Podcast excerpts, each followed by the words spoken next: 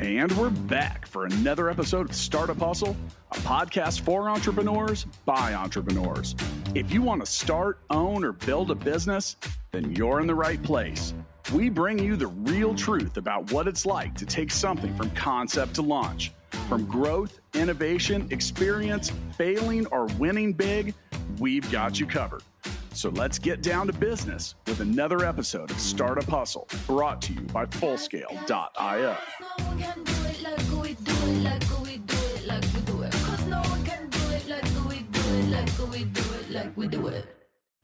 And we are back.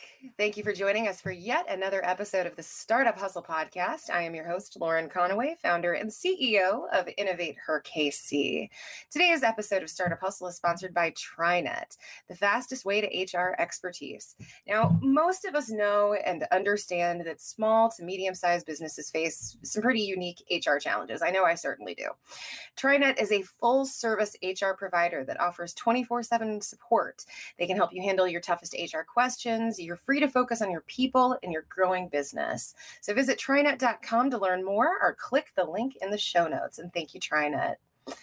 Uh, so I am, I don't really know how to, to introduce our guest because I am so honored to have this guest with us. Um, you know, our one of our producers reached out to me and asked me for give me 10 people that you want to have on the show.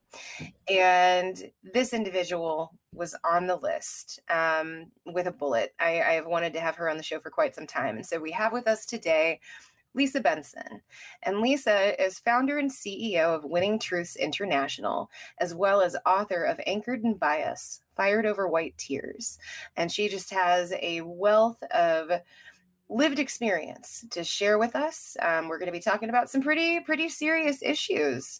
Um, and hopefully we're going to have a little bit of fun just because I like Lisa a lot. But um, we're, we're, this is going to be a really good conversation. And I have to say, Lisa, thank you so much for being on the show. Thank you so much for having me. Thank you. I'm happy to be here. Oh, I'm so glad. Well, well, let's without further ado, let's hop right into it. And I'm gonna say, you know what? I'm just gonna ask the general question. Tell us, tell us about you. Tell us about your journey and how you came to be the Lisa Benson who stands before us today. Well, I spent um, actually more than 20 years working in television news. I'm actually a graduate of Clark Atlanta University, which is an HBCU, and I I pursued a communications degree there and I started hopping from market to market in television news shortly mm-hmm. after graduation, and which led me ultimately to Kansas City, Missouri, where I spent more than 14 years working at the NBC affiliate here. And after my own experience with workplace bias and just not understanding why I was not having the same opportunities for growth as my coworkers, I um, it led me to the EEOC office, which led me essentially to a federal courtroom for a discrimination and retaliation case in a federal courtroom. And that two week trial just really just helped me to kind of see where i was and it taught me so much. It taught me just so much about the reality of the racial construct that we are all participants of in this country. It taught me so much about my internalized racial inferiority based on how we all, again, present in this country and how we've been socialized in this country to the, the way we've been raced in this country, especially as a Black woman. And so on that journey, I was just so hungry to learn more. The more I learned, the more I wanted to learn. I remember um, someone referring me to actually after, oh, I would have to back it up. And I was ultimately fired from my previous employer for reading an article on Facebook entitled How White Women Use Strategic Tears to Avoid Accountability. And I read that article on a Wednesday night at 9.06, because obviously I remember the date and time because clearly um, it was a part of the trial. And um, the thing about that article that resonated with me was the tone policing, because after I, you know, launched my complaint with my employer, all of a sudden the tone of my voice became an issue. It was like, oh, your tone is so inappropriate, or um, so that article resonated with me because she talks about tone policing. So that's why I shared it. And plus the part about the white tears, my sister had um, experiences with that. So I shared it in hopes of my sister seeing the article as well. But ultimately, that's what led to me being suspended and ultimately fired from my former employer. And so that understanding my lived experiences with workplace bias, the lack of opportunity with my former employer, and then being fired for sharing an article that I didn't understand why they were. In fact, the reason I was suspended, they told me I'd created a hostile work environment by sharing the article. And so all these things are happening to a very adult version of myself. And I'm absolutely dumbfounded as to what's going on with me. So that just sent me on this learning journey for myself of trying to understand it, if nothing else, to make sure it never happened again. I had to get this because I can never allow this to happen again. Because at this point, my livelihood was now taken from me. My ability to pursue the career that I wanted was taken from me. So I needed to understand the root of this, what was going on with me. So that led me to church basements, that led me to anti racism trainings, that led me to Robin DiAngelo's work, um, White Fragility yeah. which was eye-opening and i um, honor her work and i honor the fact that she will tell you in her work and in person that her work is inspired by the voices by amplifying the voices of people of color specifically black women and so that led me to cornell university where i pursued my diversity equity inclusion certification. That led me to northwestern university where i pursued yet another certification. That led me to the university wow. of florida where i pursued another one. And then that led me to writing my book go ahead and say that you are highly qualified to do to do this work, both both drawing on your own experience, but then also just a crap ton of training. Okay. no, I love that. Well, and I do I, I, have like six different directions that we're going to go at some point. But the first thing that I, I, I just, I really want to say this, and I would like to, for our listeners at home, when we talk about white fragility, um, you know, as a white lady, I, I hear this term a lot. Um, and and I, I just want to I just want to use this platform for a moment to say that white fragility is a real thing. When someone comes to you and says to you, I am experiencing this problem, this is my lived experience, the appropriate response is not to get horrified or offended or angry. The appropriate response is to listen and figure out does this apply to me? And if so, what can I do to fix it, right? You know, somebody comes to you with a skinned knee and your response is, okay, like, what's the next step? Get a band aid, you know, whatever it. T- look to the next step. Um, so I just I wanted to say that really really quickly. Um, White Fragility, great book. It is it's a real problem. Um, okay, so I, I want to take us back, and I kind of to the basics, and I, I'm going to draw on your trainer experience here. Um, but what is unconscious bias? Well, really, when we talk about unconscious biases, we are talking about the automatic judgments that comes from pre-existing knowledge pathways already in our brains.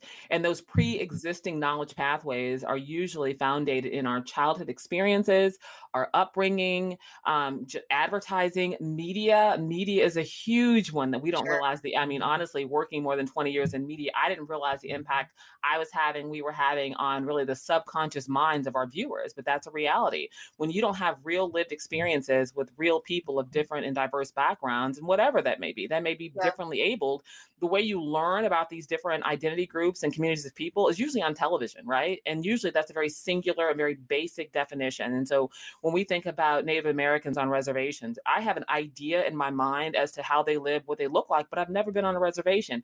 Where did I get that mind's eye from? Where did I get that idea from? Outside of the television, outside of film. And we have to be mindful of that, understanding that's why it's so important for us to be very intentional and deliberate about making real authentic connections with people of different backgrounds Sure. And it's not just race, it really is the identity groups a- across the spectrum. But we have to understand that when we're not being intentional about getting really holistic views of people of diverse backgrounds, we are honestly defaulting to whatever we saw on television. And so when we get to the reality of the Tamir Rices of the world. We understand that um, the idea of looking at a black man in a hoodie, why do we think that's a threat? Unless, of course, you've watched every other program right. on television and black men who create, cre- you know, create that um, do crimes on television are oftentimes black men with hoodies on. I mean, just these images that pop up in our mind is what we're kind of seeing in our real life. And yeah. so, us being just mindful of how those biases are manifested, how they come to be, and us being um, willing to police them as individuals. So, we're not yeah. treating people unfairly based on their identity group or just random characteristics that are part of their identity. Yeah. I just I, I think back to like the you know Michael Ferguson and uh, or sorry uh, not Michael Ferguson but Ferguson um, what happened in Ferguson what happened with um, you know any number of black men and women who have been shot by police. And when you think about the news stories that come about as a result of that like often you will see the person of color the black person you'll see their mug shots but then you'll see like when the same thing happens with a, a white person you'll see oh you know they were a they were a stellar scholar athlete. And, you know i mean these are like media representations that particularly if you don't know people of color or you know if you don't know black mm-hmm. people like that is what you know of them. That is what you see um, and that's that's a really scary thing.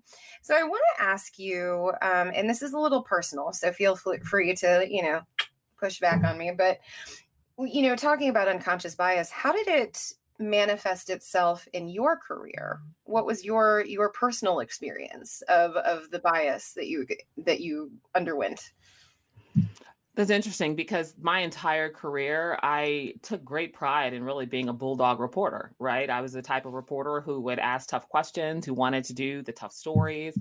And I took that was part of my identity, honestly. But there was a part of me that, again, based on my own internalized racial inferiority, I just kind of owned these monikers about myself, if you will.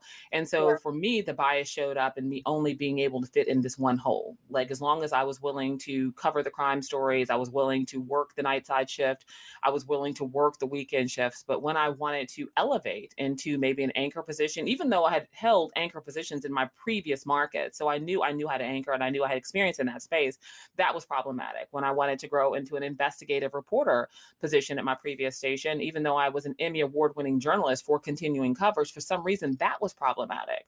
And so yeah. it became clear to me along my journey that as long as I would be uh, I would allow myself to be forced into this box as long as I fit in the box of a bulldog reporter who covered crime stories in the urban community then I fit then I was acceptable but when I started challenging that for one my own career development, but absolutely for the opportunity to make more money, right? Because yeah. when you don't move in position, you don't move in pay when you stay with the same employer. And so right. all of these things, is, again, as long as I was willing to stay the course and maintain the status quo, I was fine. They liked me. I was accepted. It was only when I started challenging that and starting pushing back and saying, why not me? Why can't I grow into an anchor position? Why can't I grow into an investigative reporter position? And they didn't have any legitimate reasons as to why not it became painfully clear that there was something else going on other than whether or not I was qualified for the position. And that's where the biases show up. And when you look at media across the board, I feel like now we are absolutely changing based on the reality of the world we're looking at unfold before us. And that, like you said, the Michael Browns, the Tamir Rices, the Trayvon Martins of the world have helped us to see that we're looking at Black and Brown people a little differently. There's something going on there. And so now you fast forward now to where we have George Floyd's of the world, where we watch them die over and over and over again on the news. And so now we're willing to have this conversation or at least broach the conversation. But that was not true when I was going through this. You know, my trial right. was in um, 16, 17, 18 is when I had this conversation unpack with my former employer. And so I, I'd learned through my own learning journey again that these were the biases. Like as long as I fit into this box, I was acceptable. But if I was trying to challenge any the, where I was, then that was problematic. And soon I became the problem. Yeah. Well, and I, and I find it interesting. You you said earlier, you know, when when you would be, well, you mentioned tone policing is what you mentioned, and I I find tone policing to be you know a, a, horrible concept but a, but a very interesting one as well because i you know i think there is this perception or this unconscious biases a lot of people hold that black men and women um, are scary you know and so so it is harder for you to express yourself authentically because you have to control for everybody else's comfort in the room. Like if i well and I, I mean tell me if that's correct but like that that at least is what i have seen um, in my experience, you know, people being more apt to say, "Oh, well, she, you know, raised her voice a little bit. She's a she's an angry, scary black woman." You know, is that is that part of your experience? Is that have you found that? Absolutely. That mm-hmm. is absolutely a persona assigned to Black women and oftentimes women of color, period, but specifically Black women. That's my lived experience. And that was something that prior to me, again, launching the complaint, I had no problems with my former employer. That was the part that really shook me at the time. I had nothing yeah. in my personnel file. It wasn't until I said, hey, why not me? And um, I went and filed the EEOC, that all of a sudden I became the problem. Then all of a sudden sure. the tone of my voice became the problem. And um, the, again, at the time, I didn't even have the words for it. So I didn't understand why, when I was talking about the use of file video, why I was reprimanded for the tone of my voice and ultimately suspended for two days, not because I yelled, not because I cursed my, my, my manager, news director out. It was because they found the tone of my voice so egregious in nature that it warranted an immediate suspension. And so going through that and living through that is almost like this weird shock and awe campaign because I didn't know then what I know now. So at the time, I'm like, what do you, what did I say? And I honestly was looking for answers from my news director at the time. And she said my tone was so egregious in nature. And I did not get it. I did not get it. Now I get it. Now I understand that I was simply challenging that uh, social construct. I was challenging the fact that as a Black woman of my stature, that uh, my job was to be on the weekend as a reporter. My job was to be that bulldog reporter. And so if I thought yeah. I was going to move into an, an, an anchor position, or if I thought I was going to move into an investigative role position, which is a higher paying Monday through Friday job, that that was problematic for them. And me merely asking them and then challenging them to come up with a real answer was uncomfortable. That would enact the fragility. And so that's where um, that that just the evolution of self and that learning happened for me to where I had to get it. But that was a a long. I mean, that was years from the time of this happening to me and me understanding what was going on. And so the trauma of going through that and not understanding what was wrong with me, like what did I do? I didn't understand it. And so that means even after my two day suspension, I'm going back to the newsroom. I'm back in the newsroom meetings. And so I'm so scared to even voice my concerns, to pitch my stories with any level of passion because I'm where I don't know at what point does my tone become, become offensive, which ends up right. being a controlling mechanism too. So now that you have punished me for my tone and I don't understand what was wrong with my tone, that means when I show up in the meetings, when I'm in the newsroom, I'm constantly policing myself. I'm constantly going smaller and smaller and smaller to make sure I'm not offending my white female superiors. Okay, making sure yeah. my tone is not offensive because I didn't know I was offensive the first time. So I don't know when I'm going to be offensive again. And so that forces me to walk on eggshells in a very controlled state of being in my newsroom. And that's exactly what I believe was the outcome that they wanted. They wanted me to basically to find my place, to get back in my place, which yeah, means they, down and be quiet. Submit for sure. Exactly. Exactly. And, and, and, and I and I, I will say, like, I, am gonna draw a parallel, and I'm not saying that the experience is in any way um, the same, but so so when you're talking about that being that concerned, so so that's um, code switching, right? Like changing your behavior based on the environment in which you're you're in and so so the parallel that i draw and this is like a this is a, a silly thing in the scope of what we're talking about but you know when i when i worked in well when i worked anywhere um, I was often the only female manager at the table, and I was always asked to write the notes for meetings because I quote unquote had the best handwriting.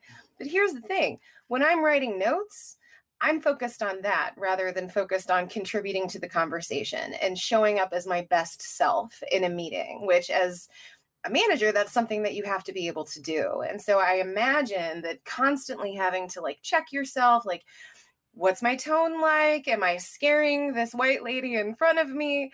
Um, you know, that's got to be very distracting. And it has to, I, I would imagine, did it take away from your your work experience like were you able to pour yourself fully into into your work or Absolutely. interfere Absolutely, it interfered. I got to the place where I would honestly give story ideas to other reporters and have them pitch them because I knew that they would be received more favorably than I was at the time. And again, these were just um, survival tactics. So I can get through the newsroom meeting, I can be here, I can be in space and be and do my job. I didn't realize at the time that all like the words that I have now with the code switching, the words that I have now, um, were not the words that I had then. But at the time, these were just ways of me being able to continue to exist in space. And I do think the intentionality from my super, my supervisors at the time was real too. I knew I think they knew what they were doing. It was again their way of threatening me and making me feel uncomfortable and powerless, so that I'm mindful of the words that come out of my mouth. I'm very mindful as to to make sure that everyone in the space is comfortable because I knew that if I made them uncomfortable, that that could be my job. And in fact, I was suspended for two days for the tone of my voice, and that was my first and final like I did not have a written, I didn't have an oral, none of no oral, you know, warnings. It was yeah. just that. And so they knew now I would be afraid. Now I moving forward, I would go so I would do such in, in, fear, you know, and they knew that I was a primary breadwinner too. I mean, my check mattered in my household. And so yeah. they knew that would be enough to get me to, you know, just to sit there in fear and move out of my fear and be very mindful of making sure that they're no longer uncomfortable with my my presence. Yeah. I I am so so sorry that that that happened to you that and really it's it's not even that it's it's a whole journey of i'm so sorry that all of these things happened to you and that you had to exist in an environment that didn't um, allow you to own yourself fully and show up as you like that that just sucks.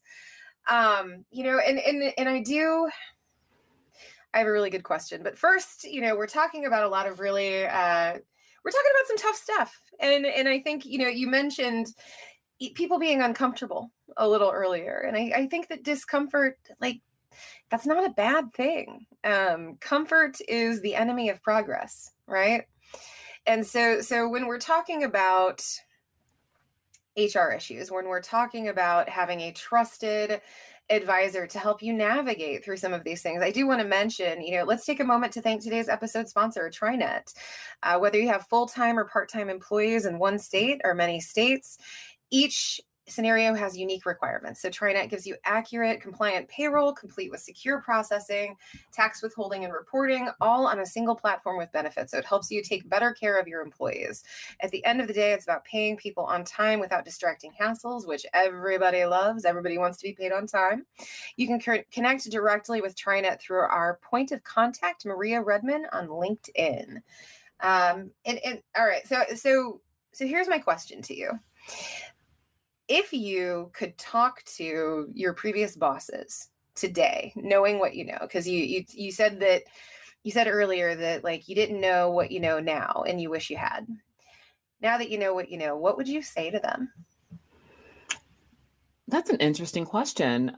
Honestly i just think it's very important for all organizations to go through diversity and unconscious bias training. I think that should be the very foundation in which we build this house when we talk about um, the reality of this social construct that we call work right? Yeah. Because when you look at our world today, even Kansas City specifically, um, perfectly honestly, we're a very segregated people. When we talk about our church spaces, when we talk about our home spaces and our neighborhoods, we're very segregated. We integrate at school, we integrate at work. And so, if we're going to um, force this social construct of production and workspaces, we have to be mindful that we're asking people who don't choose to honestly be around each other to be around each other and bring their best, most productive selves. And so, when we deal with that reality, that needs to start with some real diversity training that includes unconscious bias trainings, which means I need to be able to unpack and see how I see the people in my world. And I need to understand how my lived experiences, my childhood, the things that I've um, lived through, the things that I've seen impacts the people around me. So if I'm not used to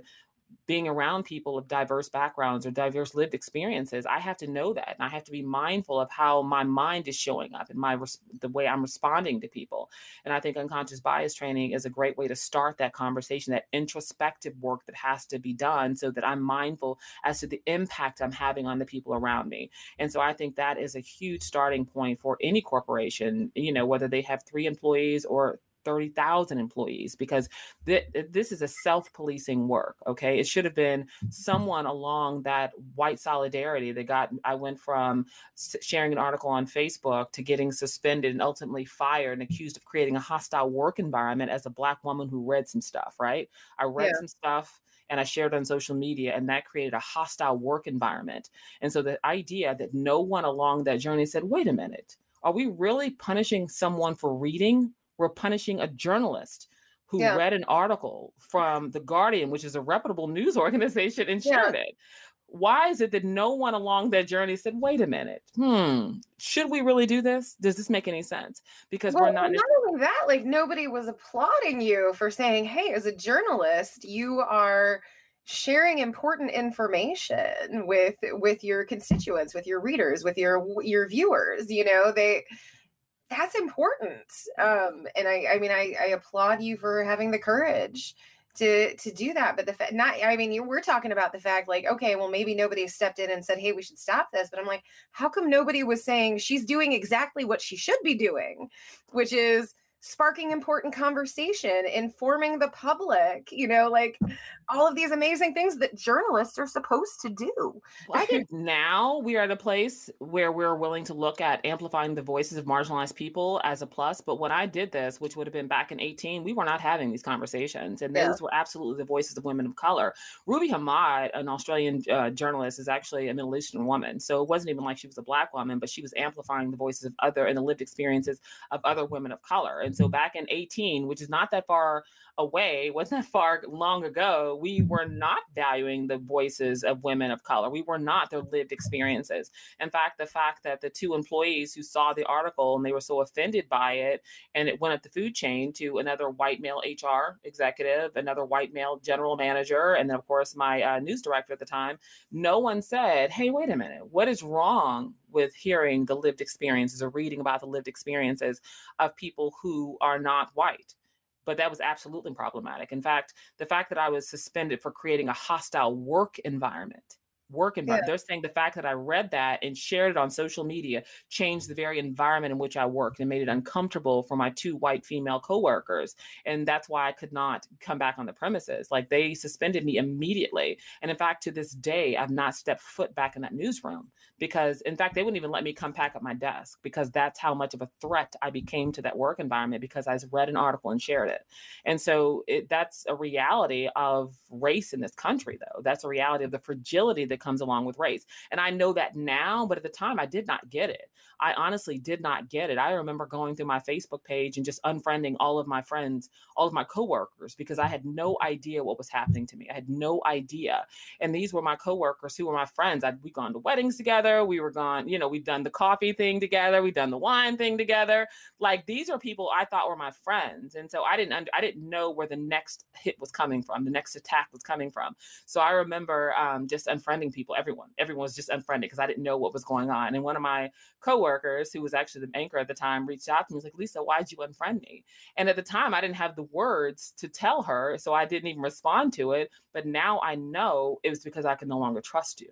I can no longer yeah. trust you because I didn't know where the next hit was coming from. I didn't know what was going to happen next. And so that's the part of this entire journey that I think that I everyone has to be willing to get on this learning journey. And I do see it as a learning journey, which is why I don't actually have any anger, resentment, or blame or shame attached to it because we're all socialized in this space to where we're not willing to deal with the reality of the racial construct. We're not willing to deal with the reality of who's being raced in this country, which I'm a part of that those people. My identity is absolutely squarely attached to my race. And now I get now for my white coworkers that was not their truth back in 2018. And so I do mm-hmm. think we're in 2021 we're willing to talk about why not why are some of us raced as a, as a people and some people not? And why are we not willing to uh, really unpack the reality of race when it comes to people of color and the reality of race when we're talking about white people? And those are conversations we weren't having. So i was uber uncomfortable as were my coworkers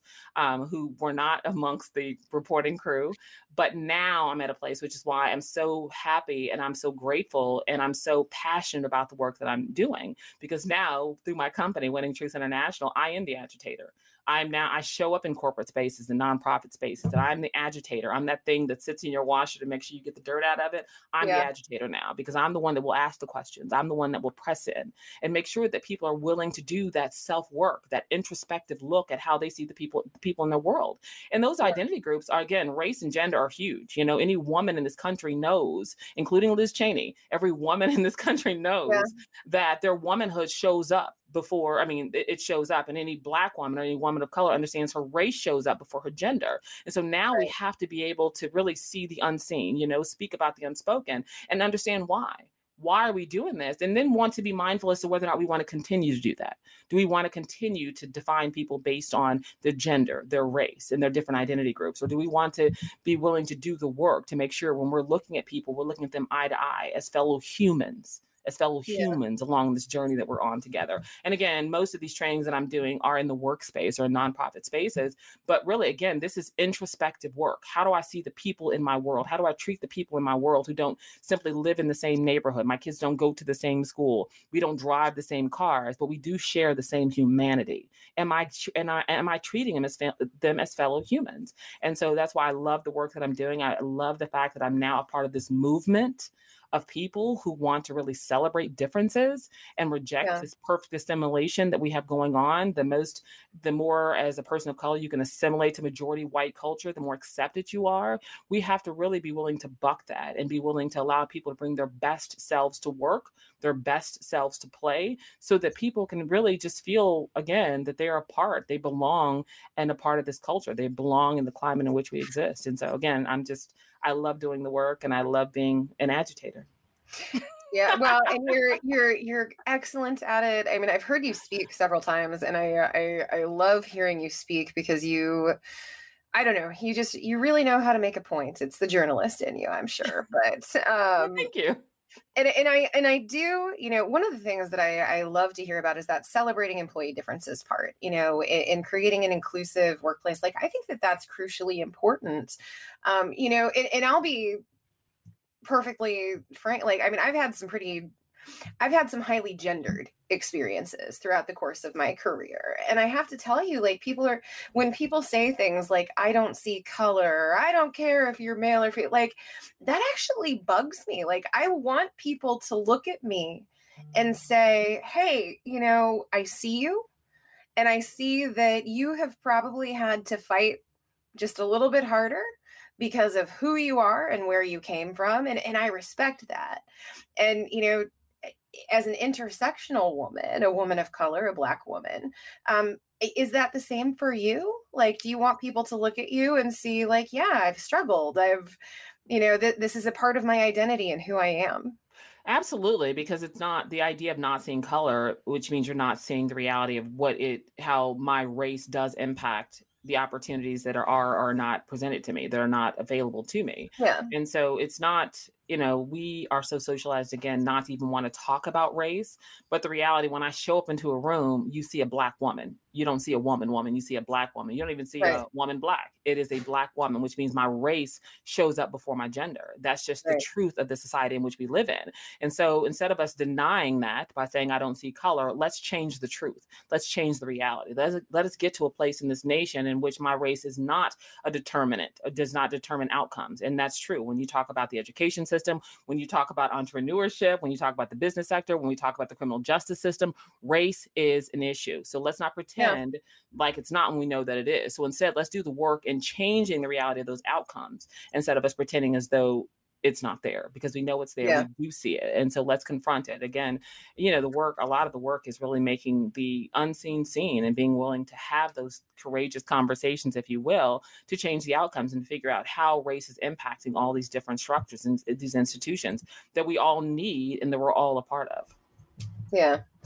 Well, and and yes like everything you say i'm just like yes so so what are what are some other ways that our our listeners at home oh actually you know what I want to. Would you allow me to hop up on a soapbox for just a second? Go for it. I love this. Dri- this drives me crazy, and I feel like this is like the perfect opportunity to mention it when we're talking about. Um, oh, you know, we we have two higher hi- candidates in the pipeline um, and we say, well, one of them's a black woman, one of them's a white male.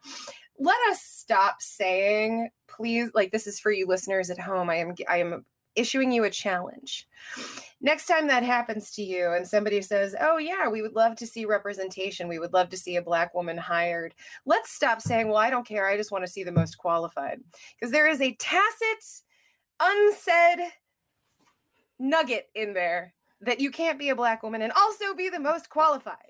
Let's stop saying that. Just stop it.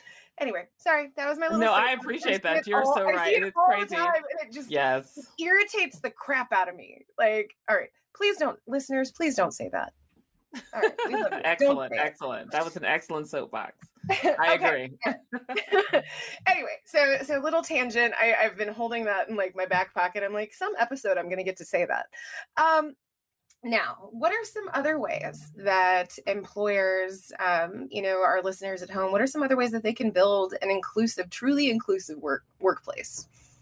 Employers like well Yeah. i think that one like i said i think the training and just normalizing the conversation is always day one because we are socialized not to talk about these things. And so it does have to be a top down bottom up approach which means executive leadership has to be on board because they had the buy-in has to be there in order to create the psychological safety that the mm-hmm. employees are going to need because for someone of a diverse background and understanding my game is race because I, i'm a race to people. I'm a part of a race to people. But when Sure. you talk about the areas of identity we're talking about disability we're talking about age we're talking about late language we're talking about socioeconomics or other uh, areas of identity and bias that you know that intersect that are relevant in the workplace. And so we have to get to the place where we are normalizing the conversation we're getting to the place we're willing to see it we're willing to talk about it and so that the folks in these marginalized communities feel like they are free to bring their best authentic selves to work. And again much like you just said that doesn't mean that's a challenge to standards that doesn't mean a, there's a challenge to quality but there should be a difference which means we don't have to necessarily assimilate to the same thing we don't have to have the same ideas because you'll find people and i can remember even in my in the newsroom you'll have different differing ideas but you don't feel free to share them because they don't necessarily go in line with whatever she just said or whatever he just said but so you don't feel necessarily you're going to be supported or included in this conversation so you tend to kind of hold back ideas that don't support that of the majority space because you don't want to be ostracized, you don't want to be picked apart. And so we have to change the climate and the culture in such a way that people do feel as though their unique ideas, their unique perspectives have value. And again, we start that with the training, with normalizing the conversations. And then, of course, we have to get to the accountability, right? We have got Yeah. to get to the place where we are seeing the data, we're seeing the numbers, and we're holding people accountable. In fact, incentivize it when we talk about diverse talent, when we mm. talk about the history of exclusion in this country, it was very intentional, very intentional. So we have to be very intentional when we talk about creating more inclusive climates, more diverse climates. We have to go after it. We have to be intentional because the very same people we're saying now in 2021, yeah, we want more diverse talent in our in our talent pool. We're not going to where they are. So we have to be intentional about making sure that we're not going to the same watering holes hoping to get a different, a more diverse talent pool. We have to plug into maybe the HBCUs, plug into organizations where you're seeing more diverse talent and um, Yeah. uh, people of different, differing backgrounds, and so that you're giving them the same opportunities. You know, you're making sure those opportunities are available to people of differing backgrounds, and so that's a huge part of us essentially being willing to kind of do something different. You know, when you want to Yeah. have different outcomes, you have to be willing to do something a little different. You know, opening yourself up or your company up to different talent pools and different organizations will absolutely land you in a place to where at least you have more diversity within your talent pool. Now, who you ultimately end up with will still be based on clearly the job specifications, but at least you have more people of diverse backgrounds at least applying for the jobs. Yeah. Well, and and and so one of the things that I talk about frequently cuz you know, I I always view things through the women lens, of course. That's that's my experience. Mhm. Um and and people reach out to me all the time and they're like, "How come we don't have more women applying for tech jobs? How come we don't have more women on our board blah blah blah." And I I'm like, I have about 6 answers for that question right out the gate, but my que- my question to you is if I invest my time and I invest my, you know, expertise in kind of helping you through this and answering this question, what are you prepared to do about it?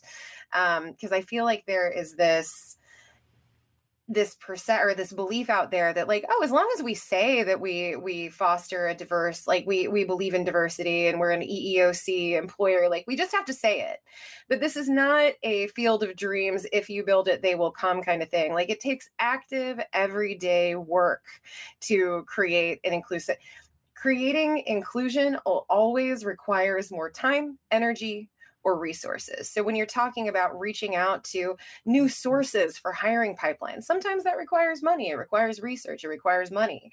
Um, you know when we're talking about um, you know finding those racial equity trainers or one of the things that i do want to talk about you had mentioned um, in your the information that you sent over before the show like creating an inclusion council um, you know uh, and so i want to talk to you a little bit about that.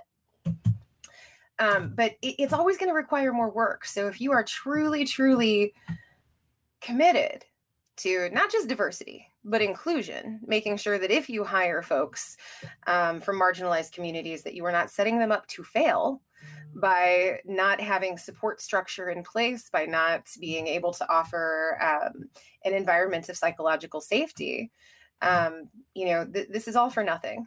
And and so let's not let's not do that.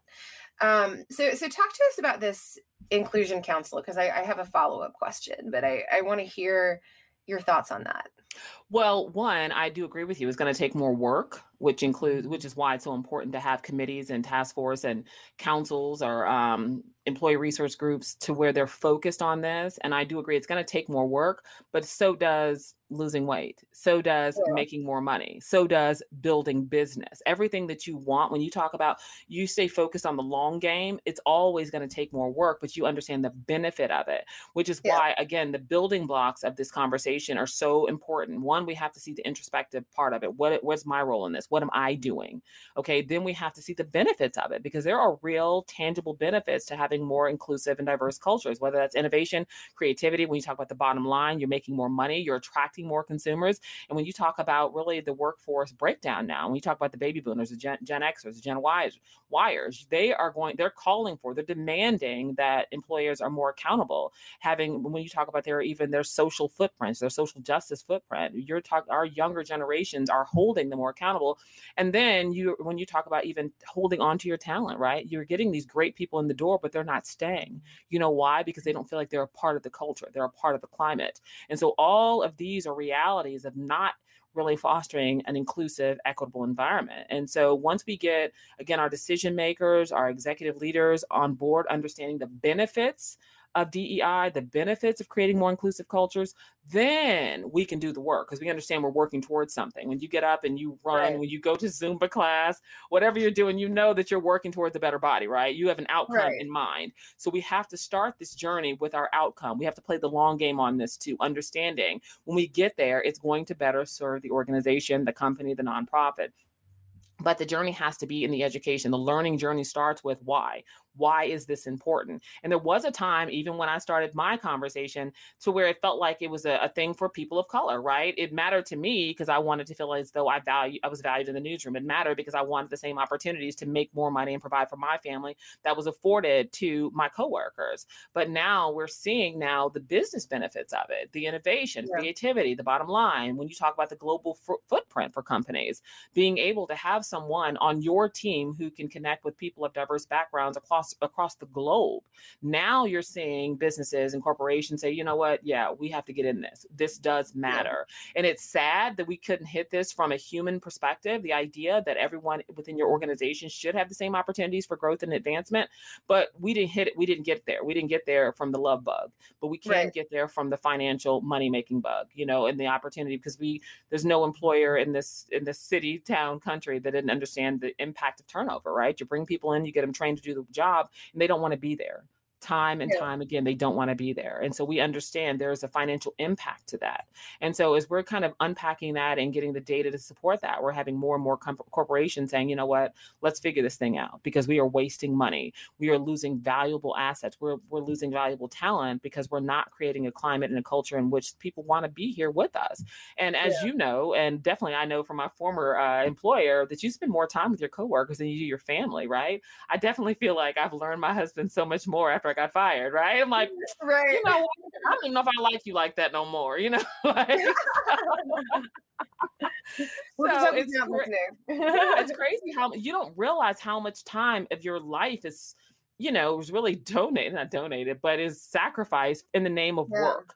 And so the employers have to get that too. That's a huge part of your identity, even. I mean, you know, even me shifting from what I'm doing now from being in mm, television news, it's like, who am I? If I'm not television news reporter slash anchor Lisa Benson, who am I? And so all of that is true. And that was true for me in my industry, but that's true across the board. And so since right. we have people who are willing to dedicate and invest so much time into your company, into your industry, into building your dream as the corporate CEO, as the owner of the business, why would you not want to create a culture in which they want to be there and they want to bring their best selves to pursue your interests to build your business to to make to pursue your outcomes to achieve your outcomes and so i just think that companies, corporations, and CEOs and our executive senior leadership teams really have to step back and understand the value add of doing the work. Yeah. Well, Oh God, I have like five more questions to answer ask you, but we we we have actually come up. We're we're actually a little over time, so thank you, listeners, for sticking with us. Um, I do have one final question for you, though. Um, who are who are your heroes? I just I want to know. Like, do you, have, you give us two or three people that have inspired you? Hmm, wow, that's a good one. Stacey Abrams. You know, her being oh, yes. to. Yeah, it's it's huge you know it's like to be able to take that l and keep on fighting you know to be in a place where you feel like you have taken true loss you have been um, disenfranchised you've been wronged but to take that same energy that same hurt and pain and to turn around in such a slow and stealthy way to where you force not only a victory for yourself but you force a victory for those around you. Um, she's a huge one obviously um, Kamala. It's interesting that you two have such parallel, like very different experiences, but very paralleled experiences. But okay, so maybe maybe you're her hero. uh, yeah, you know, and the thing is, it's crazy because when you, it is, it's like trying to thrive through the pain. Like it's a, a very personal, and then understanding we all being humans. You know, you want to be a part of something, to be fully rejected, to say you yeah. don't fit here, you don't belong here. You know, it, it really does hurt in such a personal and intimate way. And so her whole journey and the way that it just showed up on the national stage, it's like, wow, she did that. And then it was so stealth. So where if you're not on the ground with her, you don't know the work that's being done. Um, that's right. huge.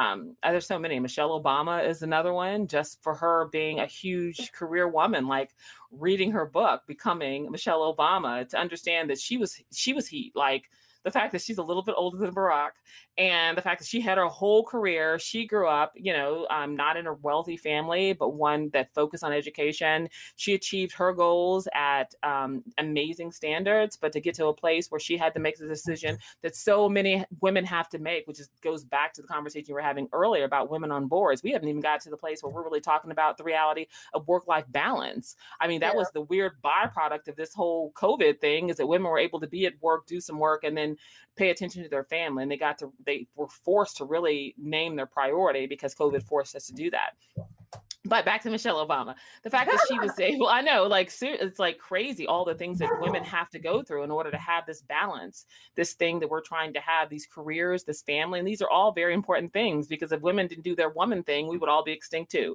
Because, you know, we got to do that whole making babies things. If we, those of us who want to, but that's a huge part of the continuing, you know, humans. It's so. definitely a very valid, and very important part. Yeah, a lot of, you know, people, somebody got to make the babies. I get it. I get it. Yeah, it is one well, thing to make the babies, someone else to raise the babies, and somebody got to raise them. You know, it's weird. Sure. So yeah, so all that Michelle Obama is definitely a huge one. Just watching her to be able to stay, it's almost like the weird on a little bit of a slinking back because her husband clearly was the president, but at the same time owning her very own identity and being true to herself along this journey of us watching her as a wife and a mother along the way too. So yeah, there's just so many women, but that's definitely. I know. She, well, I mean, Michelle Obama, she's amazing, and her arms, of course. Like I want her arms.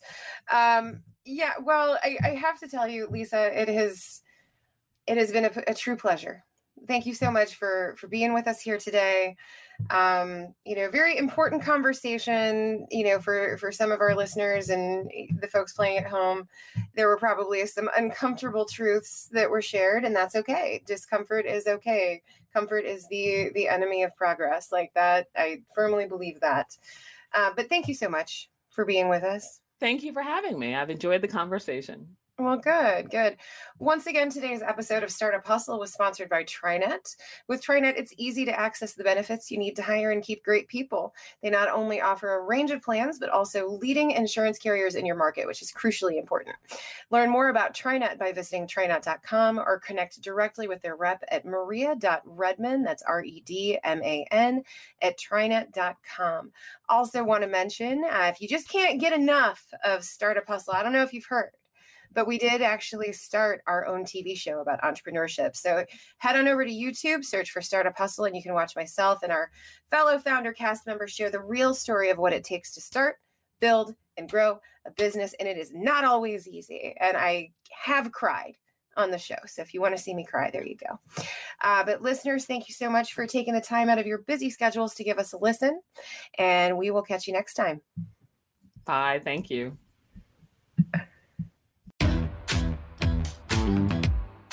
Startup Hustles brought to you by Fullscale.io, helping you build a software team quickly and affordably. Make sure you reach down and hit that subscribe button, then come find us on Instagram. See you next time.